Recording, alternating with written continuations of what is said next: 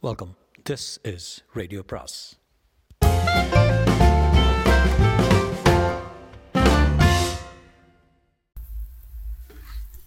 அனைவருக்கும் அன்பு வணக்கம். சாண்டில்யனின் கடல் புறா அத்தியாயம் நாற்பத்தி எட்டு தர்மம் நிரந்தரம்.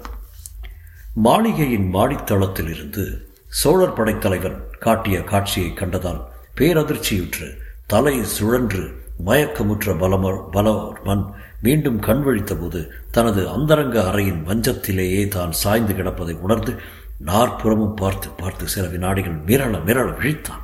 அந்த சமயத்திலும் இளையவல்லவன் வாளை உருவி பிடித்த வண்ணம் தாழிட்ட கதவுக்கருகில் நின்றிருப்பதைக் கண்டதும் தான் கண்டது ஒருவேளை கனவோ அல்லது சித்தப்பிரமைதான் அத்தகைய காட்சிகளை தன் கண்ணின் முன்னால் உலாவ விட்டதோ என்று எண்ணி ஏதும் விளங்காததால் விளக்கத்துக்கு இளைய பல்லவனை எதிர்நோக்கினான்.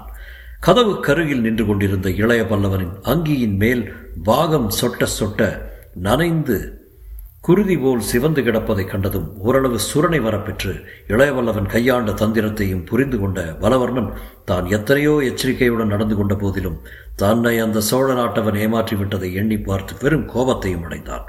பலவர்மன் கண்கள் பதிந்த இடத்தையும் அவன் முகத்தில் உண்டான குழப்பம் கோபம் முதலான குறிகளையும் கண்ட படைத்தலைவன் தனது முகத்தில் உணர்ச்சி எதையும் காட்டாமலே சொன்னான் பலவர்மா உனக்கு விவேகம் அதிகமில்லை என்று சொன்னேனே அது உண்மை என்பதை இப்பொழுதாவது புரிந்து கொண்டாயா? உணர்ச்சியற்ற வறண்ட குரலில் உதிர்த்த அந்த சொற்களை கேட்ட பலவர்மன் கோபத்தின் வசப்பட்டு புரிந்து கொள்வதற்கு என்ன இருக்கிறது? என்று சீறி விழுந்தான். மூளை பெரிதும் குழம்பி நின்ற அந்த நிலையிலும் விவேகம் இருந்தால் விவேகத்தின் கண்கள் உனக்கு பல விஷயங்களை புரிய வைத்திருக்கும் பலவர்மா உதாரணமாக நான் உன்னுடன் உணவருந்தும் போது உணவருந்த மட்டும் நான் வரவில்லை என்பதை புரிந்து கொண்டிருப்பாய் என்றான் நிலைப்படும். எப்படி? சீற்றத்துடன் எழுந்து இந்த ஒற்றை சொல்லும் பலவர்மன் வாயிலிருந்து. உன்னுடன் உணவருந்த வந்தபோது இடைக்கச்சையில் வாளை கட்டியிருந்தேன். குறுவாளையும் செருகியிருந்தேன். உணவருந்த வருபவன் ஆயுதபாணியாக ஏன் வர வேண்டும் என்பதை நீ யோசித்திருக்க வேண்டும். அப்படித்தான் வந்தாலும் உணவருந்தும் சமயத்தில் வாளை கழற்றி அப்புறம் வைப்பது வீரர்கள் வழக்கம் இல்லையா? அப்படி கழற்றாததையாவது நீ கவனித்திருக்கலாம். அதைத்தான் கவனிக்கவில்லை.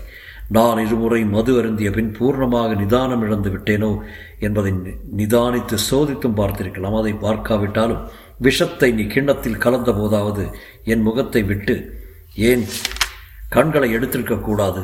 ம்? கொஞ்சம் இதையெல்லாம் புரிந்து கொண்டு ஒரு வினாடிக்கு முன் மது மயக்கத்தில் இருப்பவன் விஷக்கிணத்தை தூக்கி கொண்டு நடப்பதை பார்த்த பின்பு ஏதோ எதிர்பாராத விபரீதம் நடந்துவிட்டது என்பதையாவது உணர்ந்து கொண்டிருக்கலாம். எதையும் நீ உணரவில்லை. இந்த இரவு அக்ஷய முறை எப்படியும் உன் கைவசமாகிவிடும். உன் திட்டங்கள் தடையின்றி நிறைவேறிவிடும் என்ற மனக்கோட்டையில் மனக்கோட்டை விளைவித்த மனப்பிராந்தியில் மனிதர்கள் நடவடிக்கையில் கவனிக்க வேண்டிய பல சில விஷயங்களை நீ கவனிக்கவில்லை. அதன் விளைவுதான் உன்னுடைய இந்த நிலை என்றான் இளையபலவன் மாடியில் நான் கண்டது கண்டது என்று குளறினான் பலவர்மன் நடுங்கும் குரல் நீ கண்டது உன் திட்டங்களின் குலைவு. நீ கண்டது சூழ்ச்சியின் வீழ்ச்சி அறத்தின் எழுச்சி. இடும்பனையும் விவ்வலையினையும் கொண்டு மக்களையும் என்னையும் பழிவாங்கி விடலாம் என மிகுந்த ரகசியத்துடன் திட்டமிட்டாய் பலவர்மா. அந்த ரகசியத்தை உடைக்க நான் ஒருவன் இருக்கிறேன் என்பதை மட்டும் நீ எண்ணி பார்க்கவில்லை. இடும்பரையும் சுழுக்களையும் கடற்புறத்திலும் வில்லம் விவ்வலனையும் பதக்குகளையும் காட்டுப்புறத்திலும் இன்றைய இரவில் இந்த அமாவாசை இரவில் தாக்க ஏற்பாடு செய்தாய். அந்த திட்டம் எனக்கு தெரியாது என்று நினைத்தாய். அந்த அறிவினை அறிவீனத்திலேயே உன்னை இருத்த நான் தீர்மானித்தேன். ஆகவே கடற்புறாவின் அமைப்பை மாற்ற நான் ஏற்கனவே செய்த திட்டத்தை எல்லோர் எதிரிலும் பறைசாற்றினேன். மாற்றி அமைக்க ஒரு மாதம் ஆகட்டும் என்று கண்டியத்தேவனிடம் சொன்னேன். அத்தனை விஷயங்களும் உன் காதுக்கு எட்டும் என்பது எனக்கு தெரியும். அது மட்டுமா? நகரத்திலும் காவலை குறைத்தேன். அஜாக்கிரதையை மேலுக்கு காட்டும்படி அமீருக்கு கட்டளையிட்டேன். நாங்கள் எச்சரிக்கை இழந்து விட்டதாக நீ நினைத்தாய். ஏற்பாடுகளை மந்தப்படுத்தி விட்டதாக நீ மகிழ்ந்தாய். நினைக்கட்டும் மகிழட்டும் என்று அனுமதித்தேன். ஆனால் அமீருக்கு பயங்கரமான உத்தரவுகளை தவிர ரகசியமான உத்தரவுகளும் இருந்தன. மக்களையும் வீரர்களையும் இரு கூறுகளாக பிரித்தோம். இருவிதமாக அவர்களுக்கு சண்டைக்கு தயார் செய்தோம். திடீரென போர் ஏற்பாடுகளை நிறுத்தியது அவர்களுக்கும் முதலில் பிரமையளித்தது ஆனால் ரகசிய உத்தரவுகள் அனுப்பப்பட்டன. அது அனுப்பப்பட்ட முறை வாய் வாயிலாக உபதலைவர்களுக்கு மட்டும் அனுப்பினேன். ஒவ்வொரு உபதலைவனும் மேலுக்கு அலட்சியமாகவும் உள்ளுக்குள் எச்சரிக்கையுடன் நடந்து கொண்டான். காட்டுப்பகுதியை பார்த்தாயா பலவர்மா மறைக்கப்பட்ட விற்கள். திடீரென கோட்டைத்தனத்தில் மந்திரத்தால் எழுப்பப்பட்டவை போல எழுந்து அம்பு மழை பொழிந்ததை கவனித்தாயா? என்று வினவினான் இளையபல்லவன் பலவர்மன் மனமுடைந்து இளையபல்லவனை ஏறிட்டு நோக்கினான். அந்த விற்கள்? யந்திர விற்கள்? என்று ஏதோ கேட்டான். ஆம் பலவர்மா அவை யந்திர விற்கள் தான். அவற்றை எழுப்பவும் படுக்க வைக்கவும் கீழே மர உருளை வண்டிகள் இருந்தன. அவை சிதறி கிடப்பதை பார்த்து உன் ஒற்றர்கள் அவை பயனற்றவை என்று எண்ணினார்கள். அவைகளை இயக்கும் வீரர்கள் அங்கில்லாததையும் கண்டு காவல் அடியோடு அற்றுவிட்டது என்று எண்ணினார்கள். ஆனால் கொம்பு ஒன்று பலமாக ஊதப்பட்டதும் காவலர் கோட்டை மதிலுக்கு விரைய அவர்களுக்கு உத்தரவிடப்பட்டிருந்தது. சண்டை துவங்க அமீர் கொம்பு ஊதியதும் நான் பதிலுக்கு இங்கிருந்து கொம்பு ஊதுவதாக எங்களுக்குள் ஏற்பாடு இருந்தது. முதல் கொம்பு வீரர்களை மதில் மேலேற்றும் மக்கள் ஊர் காப் பாதுகாப்புக்கு துரிதப்படுத்தும். இரண்டாவது கொம்பு ஊதப்பட்ட போது போர் துவங்க தயாராகும் உத்தரவை குறித்தது. மூன்றாவது கொம்பு போர் துவங்கி விட்டதை குறிப்பது. இதையெல்லாம் நீ பார்த்தாய் கேட்டாய் பலவர்மா. மதிலிலிருந்து எரியும் அம்புகள் சீறிச் சென்றதை பார்த்தாய் அல்லவா? காடு எரிந்ததை கவனித்தாய் அல்லவா? பார்த்தேன் கவனித்தேன். சாதாரண அம்புமழை காட்டுப்பகுதியின் மறைவிலிருந்து வெளிவந்த பூர்வகுடிகளை கொல்ல தீயம்பு மழை அவர்களுக்கு மீண்டும் காடு புகலிடம் அடிக்காதிருக்க காட்டை முடிந்தவரையில் கொளுத்திவிட. இந்த பயங்கர ஏற்பாடுகளை கேட்ட பலவர்மன் திகைத்தான். காட்டுக்கும் முதல் சுவருக்கும் இடையில் இருந்த மரங்களை அமீர் வெட்டி அதை வெறும் பொட்டல் வெளியாக அடித்த காரணத்தை சந்தேகமர புரிந்து கொண்டான் பலவர்மன். அந்த இடைவெளி உண்மையில் பதக்குகளின் மயான வெளி என்பதை புரிந்து கொண்டு நடுங்கினான். அந்த நடுக்கத்தை அதிகப்படுத்தி காட்டு பகுதியிலிருந்து பலர் வீரிட்டு அலரும் சத்தம் அந்த அறைக்குள்ளும் பயங்கரமாக கே புகுந்தது.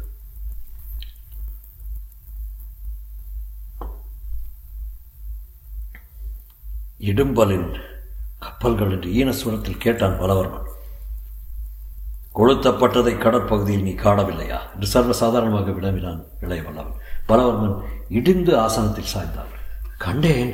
ஆனால் என்று ஏதோ சொல்ல முற்பட்டான். காட் கடற்புறாதான் நீரில் மிதக்கவில்லையே. சுழுக்களின் கப்பல்களை யார் கொளுத்தியது என்று தானே கேட்கிறாய் பலவர்மா?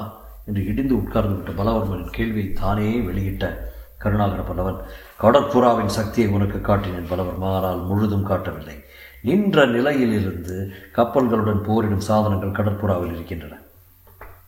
அபாயம் வரும்போது சாதுவும் துஷ்டனாகிறான் பலவர்மா. அதுபோல்தான் கடற்புறாவும். புறா சாதுவான பட்சி.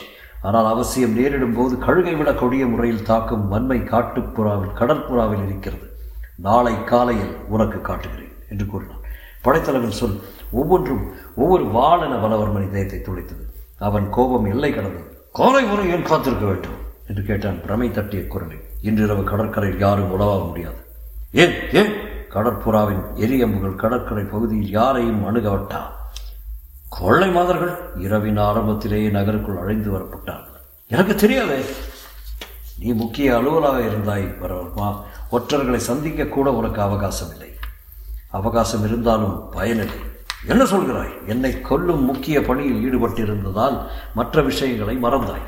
உன்னை இங்கு ஒற்றர் யாராவது சந்திக்க வந்தால் சிறை செய்தும்படி என் ஒரு வீரர்களுக்கு உத்தரவிட்டிருந்தேன். உன் வீரர்களா? ஆம் என்னை அந்த அறைக்குள் வரவழைத்ததும் இந்த மாளிகையை என் வீரர்கள் வசப்படுத்தி கொண்டார்கள் இப்போது மாளிகை என் வசம் இருக்கிறது. பலவர்மனின் திகைப்பு எல்லை மீறி போய்க் கொண்டிருந்தது. மஞ்சத்தில் சாய்ந்து மிரள மிரள விழித்தான். அப்படியானால் நான் கண்டது நான் கண்டது என்று இழுத்த பலவர்மன் சொற்களை. கனவல்ல என்று இடைபகுந்து வெட்டினான் இளையபல்லவன் அடுத்த சில நிமிடங்கள் அந்த அறையில் நிலவியது மௌனமா அல்லது என்பதை கூட அல்லவா என்பதை கூட நிர்ணயிக்க முடியவில்லை பலவர்மனால் அறையில் இருந்த இருவருக்கிடையே மௌனம் நிலவத்தான் செய்தது. ஆனால் காட்டுப்பகுதியிலும் கடற்பகுதியிலும் கிளம்பிக் கொண்டிருந்த பயங்கர கூச்சல்கள் அந்த அறையிலும் போர் நிலையிலேயே நிலையை புகுத்தியது. துறைமுகத்தில் எரிந்த சுழுக்கரின் கப்பல்கள் படியில் படியில் என வெடிக்கும் சத்தம் அறைக்குள் காதை பிளந்தது. கப்பலில் இருந்து தப்பி கரையில் ஓடி வந்த சுழு வீரர்கள் கடற்புறாவின் அம்புகளால் தாக்குண்டு அலறிய சத்தமும் பயங்கரத்தை விளைவித்தது. காட்டுப்பகுதி கடற்பகுதியை விட மாளிகைக்கு அருகாமை இருந்தபடியால் அங்கிருந்து வந்த பயங்கர கூச்சல்களும் அறையை திமிலோகப்படுத்தியது. நகரத்திற்குள் மக்கள் இறைச்சலும் அலறலும் போர்க்கோஷங்களும் பலமாக எழுந்தன. அந்த கோஷங்கள் அறையிலும் எதிரொலி செய்தன. அந்த ஒலிகள் காதில் விழவிழ நடுங்கிய பலவர்மன் மஞ்சத்தில் சாய்ந்த வண்ணம் பிரேதம் போல நீண்ட நேரம் கிடந்தான். நேரம் போவதை உணரும் சக்தியை கூட அவன் அந்த சமயத்தில் எழுந்திருந்தான் பயங்கரம் பயங்கரம் என்ற சொற்கள் அடிக்கடி அவன் வாயிலிருந்து எழுந்தன. அந்த சொற்களை கேட்ட இளைய வல்லவன் முகத்தில் கடுமையான சாயை பூர்ணமாக படர்ந்தது. இந்த சொற்களை உன்னிடம் அகப்பட்டு கொண்டவர்கள் எத்தனை முறை சொல்லியிருப்பார்கள் பலவர்பா என்று முகத்தின் கடுமை சொற்களிலும் உரைய கேட்டான் படையத்தலைவன் பதிலுக்கு ஏதோ முறங்கினான் பலவர்கள் அது மத் ஆரம்ப வெற்றி தான் பல. ஆமாம் ஆரம்ப வெற்றி தான் பலவர்மா தர்மம் நிதானமாகத்தான் அலுவலை தொடங்குகிறது. ஆனால் அந்த நிதான அலுவல் நிரந்தர சாதனைகளை தருகிறது. இதை உலகம் புரிந்து கொள்வதில்லை. புரிந்து கொண்டால் எத்தனை நல்ல உலகமாக இருக்கும் இது? எத்தனை செழிப்பும் வளர்ச்சியும் சாந்தியும் இதில் நிலவும்? ஆனால் உலவுவது வஞ்சகம் பேராசை பணத்தாசை. என்று மேலும் ஏதோ சொல்லப்போன இளைவல்லவன் யார் பணம் கேட்டது? என்று இடைமறித்து வினவினான் பலவர்மன். இடே இளைவல்லவன் இதயம் ஒரு மாத காலத்துக்கு முன்பு ஓடியதற்கு அறிகுறியாக கனவு சாயை கண்களில் திறந்தது. பணம் நீ கேட்கவில்லை பலவர்மா. ஆனால் அந்த ஆசை உன் ரத்தத்தில் ஓடுகிறது. உன்னை கெடுத்ததே அந்த ஆசைதான். இதே அறையில் நான்கு பெரு முத்துக்களை உன்னிடம் காட்டினேன். நினைவிருக்கிறதா உனக்கு? அதை கண்டுதானே என்னை இங்கு தங்க நீ அனுமதித்தாய்? அது உன் ஆரம்ப பிசகு பலவர்மா. அதுதான் பலவீனத்தின் ஒரு சக்கரம். இவ்வ இன்னொரு சக்கரம் அதிகாரம். பணம் அதிகாரம் இந்த இரண்டு ஆசைகளின் மீது ஓடுவதுதான் அதர்மம்.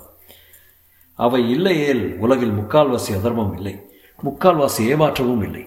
பட்டுகளையும் முத்து வைர வைடூரிய மாலைகளையும் காட்டிராவிட்டால் கொள்ளையரை நான் வசப்படுத்தியிருக்க முடியாது.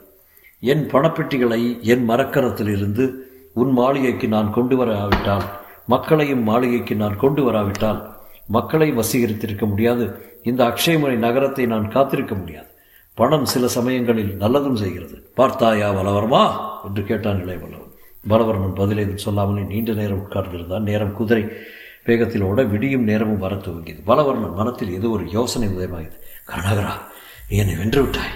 ஆனால் இப்பொழுது சற்று விட்டுக்கொடு. உனக்கு இணையிலா பரிசு தருகிறேன் என்று பேச்சை துவங்கினான். என்ன பரிசு பலவர்மா என்று கேட்டான் இளையவல்லவன். மஞ்சளாளிகை அவளை இப்பொழுதும் உன் மனைவியாக்க முடியும் என்னால் என்று ஆசை காட்டி பேசினான் பலவர்மன். பதிலுக்கு இறைந்து நகைத்தான் இளையவல்லவன் ஏதும் புரியாத பலவர்மன் கேட்டான் எதற்கு நகைக்கிறாய் கருணாகரா? என்று. மஞ்சள் அழகி என்னிடம் தான் இருக்கிறாள் என்றான் இளையவல்லவன் நகைப்பு கிடை. இல்லை இல்லை போய் என்று கத்தினான் பலவர்மன். உண்மை. இருப்பினும் இருப்பினும் என்ன? பலவர்மன் கண்கள் விஷத்தை கக்கின. அவளை பற்றிய மர்மம் ஒன்று இருக்கிறது. அதன் அதன் என்று பலவர்மன் வாசகத்தை முடிக்கவில்லை. இளையபல்லவனிடமிருந்து இடத்தை நோக்கி கொண்டே இருந்தான். அவன் கண்களில் வெறி தாண்டவம் ஆடியது. இல்லை. இல்லை. அது இல்லை. அதுவாக இருக்க முடியாது என்று கூவிக்கொண்டே ஆசனத்தை விட்டு எழுந்து புலி போல் இளையவல்லவன் மீது பாய்ந்து விட்டான். தொடரும்.